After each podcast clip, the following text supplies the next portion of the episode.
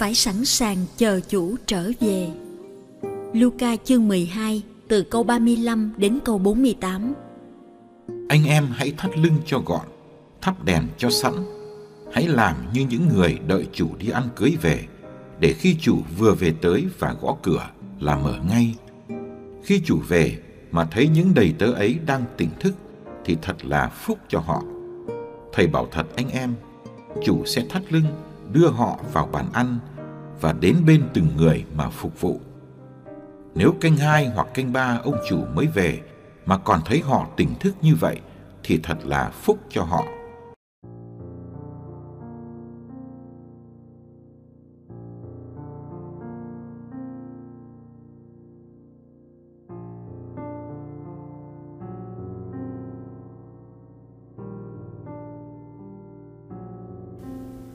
Chúng ta dành bao nhiêu thời gian để ăn, ngủ và làm việc trong một đời. Nhiều người nghĩ mình có thể đưa ra những con số khá chính xác, nhưng chúng ta dành bao nhiêu thời gian để chờ? Có thứ chờ tính được bằng thời gian. Có thứ chờ kéo dài liên tục nằm nơi trái tim mong ngóng. Mẹ chờ con, vợ chờ chồng những người yêu chờ nhau. Trong một vở kịch của Samuel Beckett, văn sĩ được giải Nobel năm 1969, có hai người chờ một nhân vật mơ hồ tên là Godot. Cả hai chỉ quen sơ sơ ông này, nếu có gặp cũng chẳng nhận ra. Vậy mà họ vẫn chờ, nhưng ông Godot nào đó đã không đến có lẽ Samuel Beckett muốn nói đến cái phi lý của đời người. Cứ chờ, cứ đợi một điều mơ hồ và chẳng xảy ra.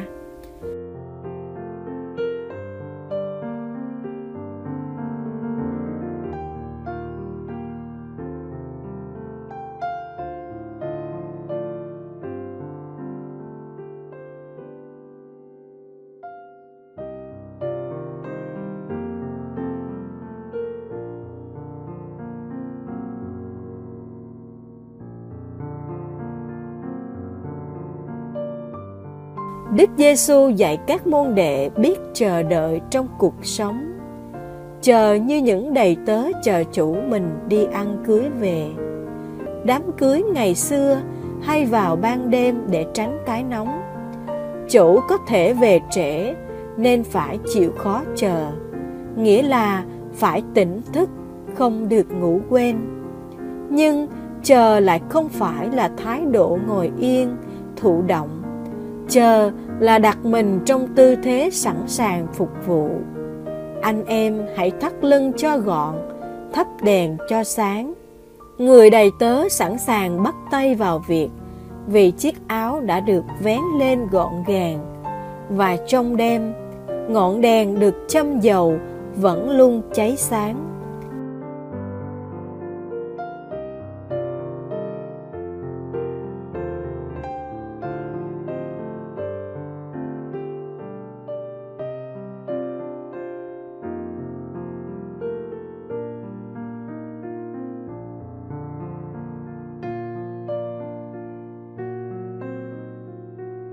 Có một giây phút quan trọng, giây phút ông chủ về.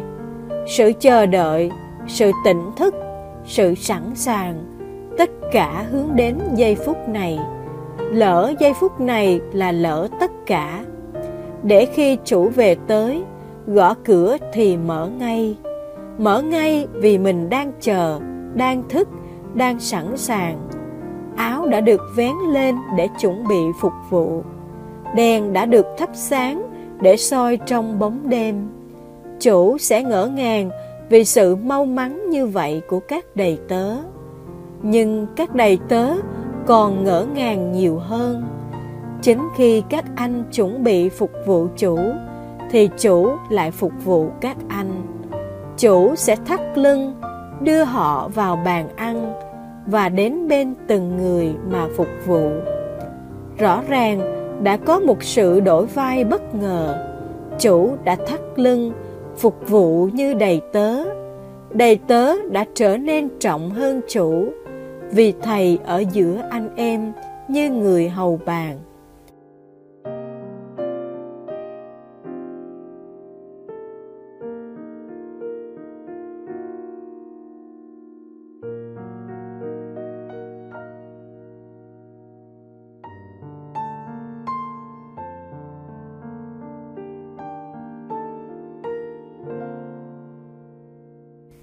Đó là mối phúc dành cho người tỉnh thức vào giờ lẽ ra đang yên ngủ. Canh hai, canh ba là đã quá nửa đêm về gần sáng. Kỳ Tô Hữu biết mình chờ ai, chờ một người sớm muộn chắc chắn sẽ đến.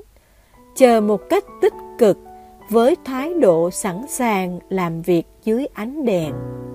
Hạnh phúc đến với tiếng gõ cửa đầu tiên trong đêm chúng ta mong nghe được tiếng gõ nhẹ ấy như một tiếng gọi.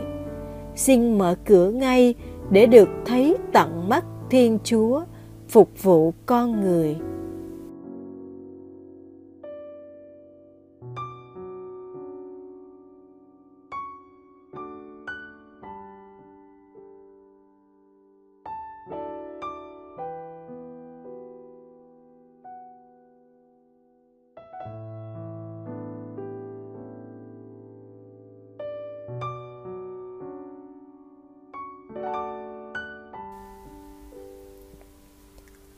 Lạy Chúa, con thường thấy mình không có giờ cầu nguyện, không có giờ đi vào sa mạc để ở bên Chúa và trò chuyện với Ngài. Nhưng thật ra, sa mạc ở sát bên con. Chỉ cần một chút cố gắng của tình yêu là con có thể tạo ra sa mạc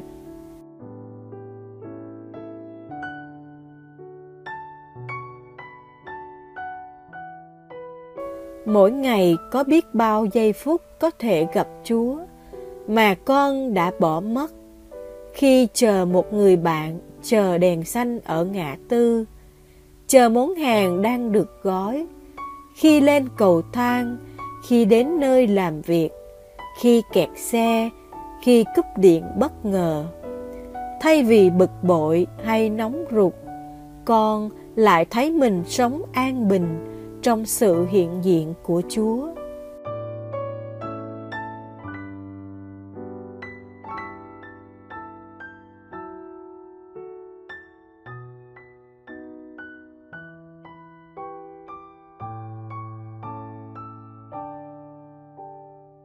Lạy Chúa, những sa mạc ngắn ngủi hàng ngày giúp con tỉnh thức để nhạy cảm với ý Chúa Xin cho con yêu mến Chúa hơn, để tìm ra những sa mạc mới và vui vẻ bước vào.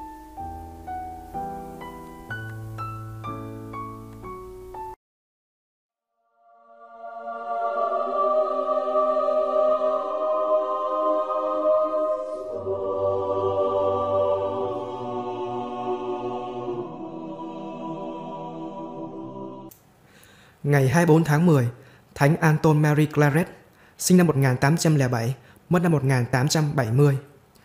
Thánh Anton Claret sinh ngày 23 tháng 12 năm 1807 tại làng Salen, tỉnh Catalonia, nước Tây Ban Nha. Ngài là con của một người thợ dệt. Trong khi làm thợ dệt cũng như vẽ kiểu trong một xưởng tơ sợi ở Barcelona, Ngài dùng thời giờ rảnh rỗi để học tiếng Latin và học cách in ấn.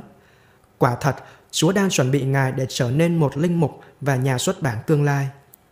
Được thụ phong linh mục lúc 28 tuổi, vì sức khỏe yếu kém nên ước mơ trở nên một tu sĩ dòng tên hay dòng thánh Bruno không thành tựu. Ngài đã trở nên một linh mục triều nổi tiếng về rao giảng ở Tây Ban Nha. Ngài dành 10 năm để đi giảng tuần đại phúc và luôn luôn nhấn mạnh đến bí tích thánh thể và sự sùng kính thánh tâm mẹ Maria. Người ta nói, chuỗi mai khôi không bao giờ rời khỏi tay Ngài. Khi 42 tuổi, cùng với năm linh mục trẻ, Ngài thành lập tu hội truyền giáo mà ngày nay được gọi là tu sĩ dòng Claret. Từ năm 1850 đến năm 1857, Ngài được bổ nhiệm về làm tổng giám mục của giáo phận bị quên lãng từ lâu là tổng giáo phận Santiago ở Cuba. Ngài bắt đầu cải cách bởi việc rao giảng không ngừng và giải tội. Dĩ nhiên, Ngài phải chịu nhiều chống đối cay đắng, phần lớn là vì Ngài kịch liệt lên án vấn đề vợ lẽ và dạy giáo lý cho các người nô lệ da đen. Một tù nhân mà cha Anton chuộc ra khỏi tù đã được thuê mướn để giết Ngài, nhưng Ngài thoát chết và chỉ bị thương ở mặt và tay. Cũng chính cha Anton giúp người này thoát án tử hình. Ngài giúp thay đổi sự nghèo nàn của dân Cuba bằng cách giúp họ trồng trọt những thực phẩm khác nhau cần cho thị trường. Điều này khiến cho các điền chủ tức giận vì họ chỉ muốn dân chúng trồng mía để thu hoa lợi. Trong các văn bản về tôn giáo của Ngài còn có hai quyển Ngài viết khi ở Cuba, suy tư về canh nông và lợi nhuận quốc gia. Ngài được gọi về Tây Ban Nha với một công việc mà Ngài không ưa thích gì, làm tuyên úy cho nữ hoàng. Ngài đồng ý trở về với ba điều kiện. Ngài sẽ chỉ ở ngoài hoàng cung, Ngài chỉ đến nghe nữ hoàng xưng tội và dạy giáo lý cho con cái họ và Ngài không bị dinh líu gì đến sinh hoạt triều đình. Cả cuộc đời Thánh An-tôn, Ngài chỉ mơ ước việc xuất bản sách báo công giáo. Ngài sáng lập nhà in công giáo, một cơ sở xuất bản công giáo mạo hiểm kinh doanh ở Tây Ban Nha. Và Ngài đã viết cũng như xuất bản khoảng 200 cuốn sách lớn nhỏ. Trong công đồng Vatican thứ nhất, Ngài là người trung thành bảo vệ tín điều bất khả ngộ của Đức Giáo Hoàng.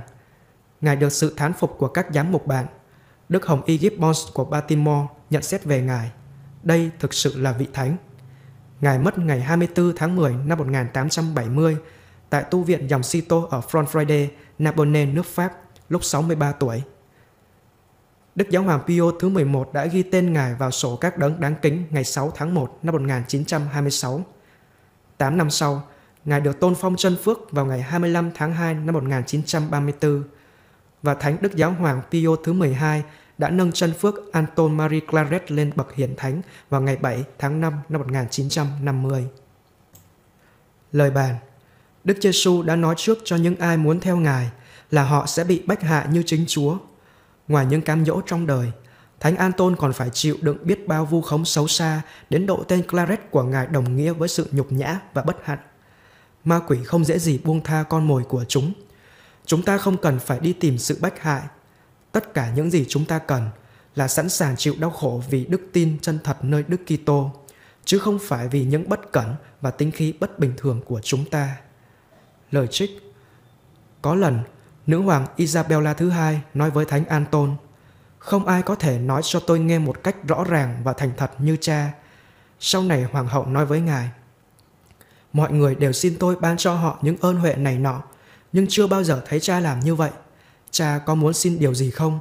Ngài trả lời, thưa có, xin cho tôi từ chức. Từ đó trở đi, hoàng hậu không còn đề nghị gì khác.